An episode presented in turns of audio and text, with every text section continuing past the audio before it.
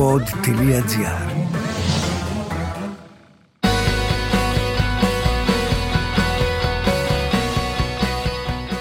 Ήθελα να μιλήσω για το φόρουμ των Δελφών, τον πολύ πετυχημένο αυτό θεσμό πλέον, τους ανοιξιάτικους φέτος δελφούς και να κάνω μια σύγκριση, όχι με πολλά αποτελέσματα, αλλά μια σύγκριση λοιπόν με το Νταβός και το Παγκόσμιο Οικονομικό Φόρουμ που γίνεται εκεί για 52 χρόνια διαβάζω και να προχωρήσουμε στα δικά μας. Είχα ρωτήσει λοιπόν τον Bill Gates μόλις είχε φτάσει στον Νταβός στο χιονισμένο μαγικό βουνό του Thomas Mann για να πάρει μέρος στο Παγκόσμιο Φόρουμ. Μόλις είχε βγει από ένα τεράστιο τζιπ με σωματοφύλακες γιατί ήρθε στον Νταβός.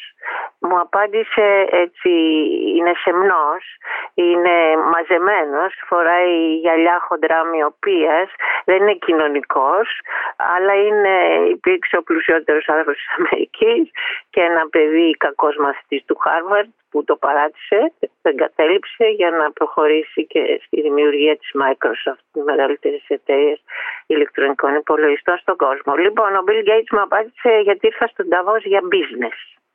Ήταν αφοπλιστική η απάντησή του.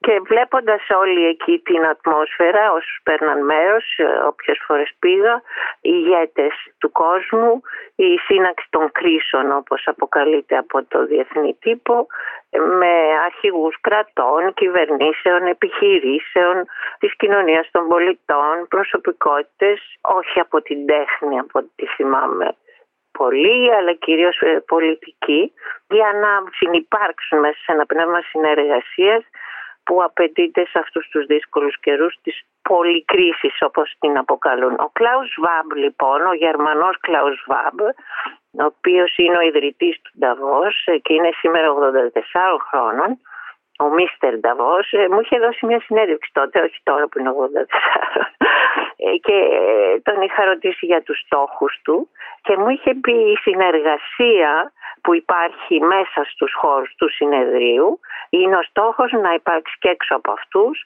γιατί έτσι μπορεί να οδηγηθούμε στην ανάπτυξη και στην ευημερία. Γενικότητες βέβαια αλλά που είναι στόχοι, είναι στόχοι και μακάρι να μπορούν σε αυτή την περίοδο του κατακαιρματισμού του κόσμου μας να παίξουν ένα ρόλο. Το Νταβός το 17 ο Πούτιν είχε ανακηρυχθεί νέος παγκόσμιος ηγέτης και ήτανε.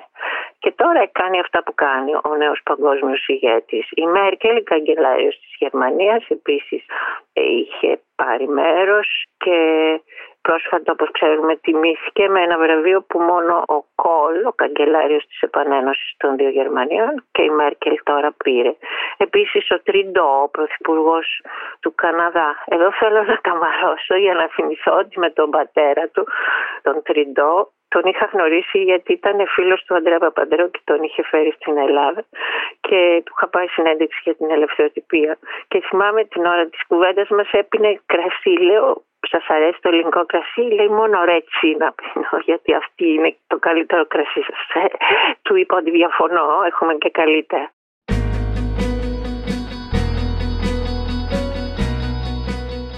Φεύγοντας λοιπόν από τον Ταβός να πάμε σε εμάς εδώ στους Δελφούς, τον ομφαλό της γης, το ιερό αυτό μέρος που πιο καλή επιλογή δεν μπορούσε να υπάρξει για να ξεκινήσει πριν 7 χρόνια το φόρουμ των Δελφών από τον Σιμεών Τσομόκο.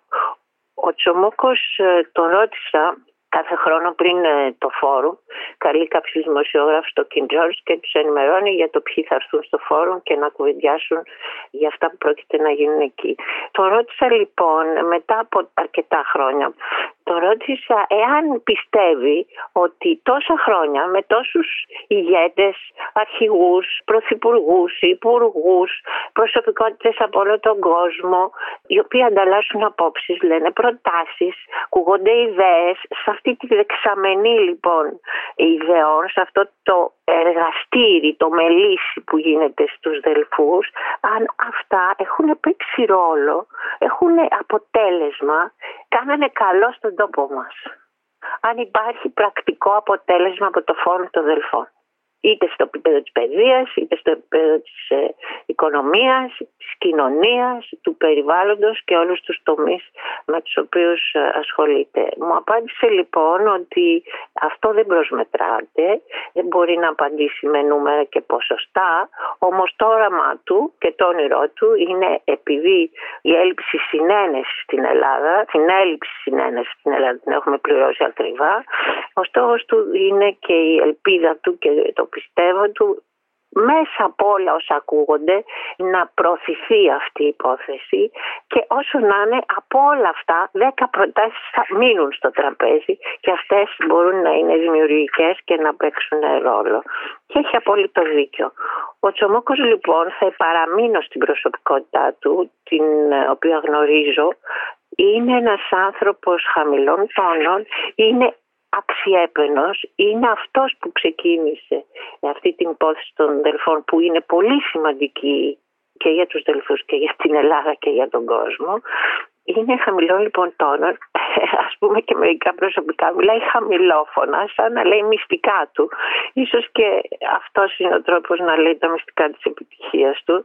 Και έχει μια συναισθαλμένη του λένε περηφάνεια.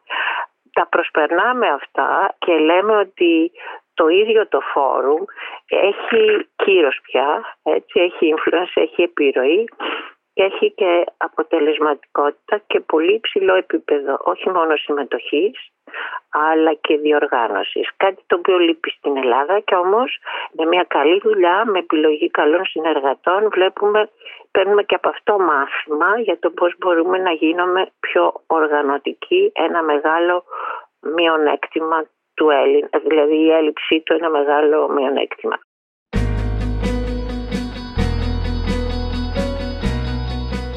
Ένα άλλο χαρακτηριστικό είναι, όπως λέει και ο ίδιος ο κ. Σομόφος, ότι πολλοί ξένοι ομιλητές έρχονται μόνο για τους Δελφούς. Και είναι μεγάλη αλήθεια αυτό. Όταν πήγες στους Financial Times να συναντήσεις τον Μάρτιν Γούλφ και να τους ζητήσει να έρθει να πάρει μέρος στο συνέδριο, πράγμα το οποίο έχει γίνει και συνομίλησε με τον Πρωθυπουργό τον κ. Μητσοτάκη, ο Γούλφ τον ρώτησε πού θα το κάνεις; Και του είπε στους Δελφούς. Μόλις άκουσε Δελφούς λέει θα έρθω. Αν το έκανε στην Αθήνα δεν θα ερχόμουν. Πολλοί λοιπόν ξένοι ομιλητές έρχονται και γι' αυτό φυσικά ε, διότι γνωρίζουν ιστορία και ε, είναι άνθρωποι που αγαπούν πολύ την Ελλάδα και πηγαίνουν σε διάφορα μέρη, επισκέπτονται φυσικά το αρχαιολογικό μουσείο, φτάνουν πάνω στο ναό του Απόλλωνα, το φως του Απόλλωνα. Μερικοί πιο νέοι φτάνουν και πάνω μέχρι το αρχαίο θέατρο και την κορυφή. Αυτό λένε μερικοί ντόπιοι που αγαπούν τον τόπο τους όπως ο Πάνος Καλτσής. Το σημερινό φόρουμ το οποίο συγκεντρώνει κόσμο από τις πέντε υπήρους είναι μία ας το πούμε αναβίωση ή προσπάθεια αναβίωσης όπως λέει ο Πάνος Καλτσής της δελφικής ιδέας που οραματίστηκε ο Άγγελος Κελιανός και η γυναίκα του σύζυγός του η Εύα Πάλμερ η Αμερικανίδα. Δηλαδή το όραμα για μια πνευματική αμφικτιονία μια παγκόσμια πνευματική κοινότητα που παίρνει μέρος σε αυτή την περιοχή του κόσμου για την ειρήνη, της συναδέλφωσης των λαών με επίκεντρο τα ιδεώδη του αρχαίου ελληνικού πολιτισμού. Δεν είναι λόγια αυτά, είναι μια αλήθεια που τη ζήσαμε βλέποντας και το φετινό φόρουμ γιατί το παρακολουθώ από την αρχή για την ελευθεροτυπία τότε και τώρα για τον εαυτό μου και τη Huffington Post. Δεν είναι λοιπόν αυτά αναφορές στο παρελθόν που δεν έχουν νόημα. Οι δελφικές γιορτές που ξεκίνησε ο Σκελιανός το 1927 και το 1930 όπως ε, οραματιζόταν με πνευματικούς πρεσβευτές από όλα τα έθνη, έχει μία σχέση και με το σήμερα. Η δελφή της αμφικτιονίας, των πυθίων, των θησαυρών, λέει ο Πάρος Καλτσής, είναι η έδρα του Φόρουμ των Δελφών, ένα σπουδαίο γεγονός με πολλαπλά μηνύματα και στις πέντε υπήρους.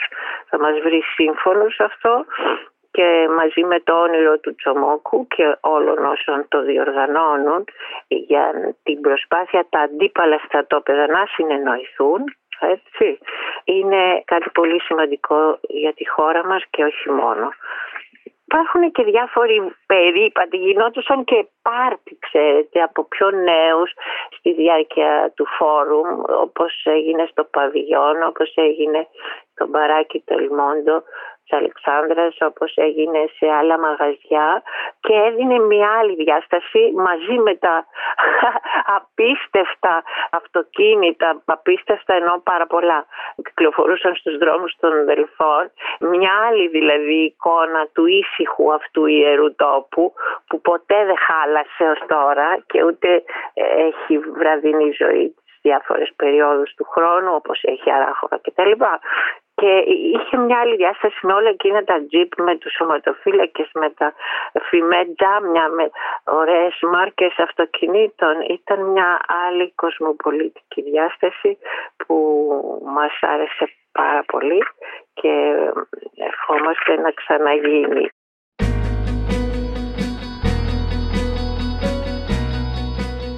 Μια βόλτα και έτσι κλείνω που είδαμε και τους ξένους να την κάνουν γιατί ήταν οι ανθισμένες ακόμη κουτσουπιές είναι η ρόζα μυγδαλιές, δεν ξέρω πώς τις λένε αλλιώς.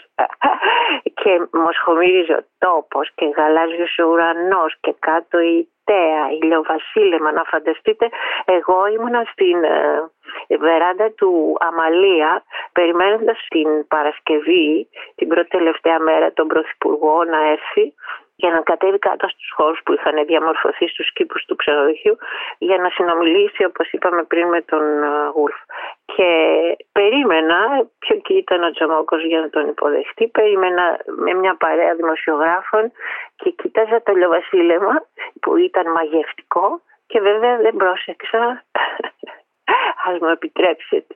Δεν πρόσεξα ότι ο Πρωθυπουργός πέρασε και έτσι πήγα μετά και η πόρτα ήταν κλειστή στην αίθουσα που μιλούσε και αναγκάστηκα να χρησιμοποιήσω το πάσο μου το ειδικό για να μπω. Και από κάτω το Delphi Palace επίσης ένα το Παντοξενία το οποίο είναι ένας χώρος με μια θέα μοναδική κάτω στο δελφικό τοπίο και στο Λεόδασος. Εμείς πηγαίνουμε χρόνια στους Δελφούς, ο Βότζης και εγώ και η οικογένειά μας και κάνουμε Χριστούγεννα και Πρωτοχρονιά, ίσως και Πάσχα κάποιες φορές. Είναι ένα μέρος που λατρεύουμε και το ξέρουμε πόντο-πόντο. Τώρα λοιπόν ε, με την καινούργια του διάσταση είναι και αυτή μέσα στην καρδιά μας. Υπάρχει λοιπόν μια βόλτα, ένας περίπατος που είδα να τον κάνουν κάποιοι ξένοι στο δυτικό άκρο των Δελφών όπου υπάρχει ένας βοτανικός κήπος με σπάνια βότανα του Παρνασσού και με νέα παιδιά που ξεναγούν και το συντηρούν και η Κοδέσποινα, μια δυναμική γυναίκα και όμορφη, τη Μαρία, όπου υποδέχεται τους ξένους δείχνοντας και αυτή την πλευρά των Δελφών. Ένα όμορφο φυσικό περιβάλλον. Ε, η Μαρία Μαγκανά λέγεται Βοτανικός Κήπος Δελφών, Απόλλων Δελφή. Αυτά είχα να σας πω από αυτή την υπέροχο τριήμερο στους Δελφούς και ευχόμαστε και του χρόνου με καλύτερες συνθήκες σε αυτούς τους δύσκολους καιρούς. Ευχαριστώ.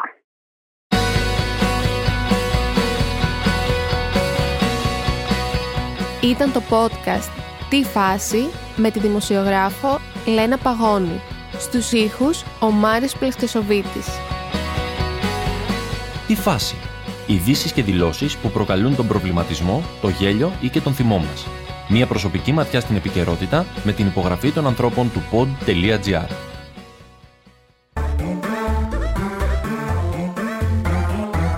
Pod.gr. Το καλό να ακούγεται.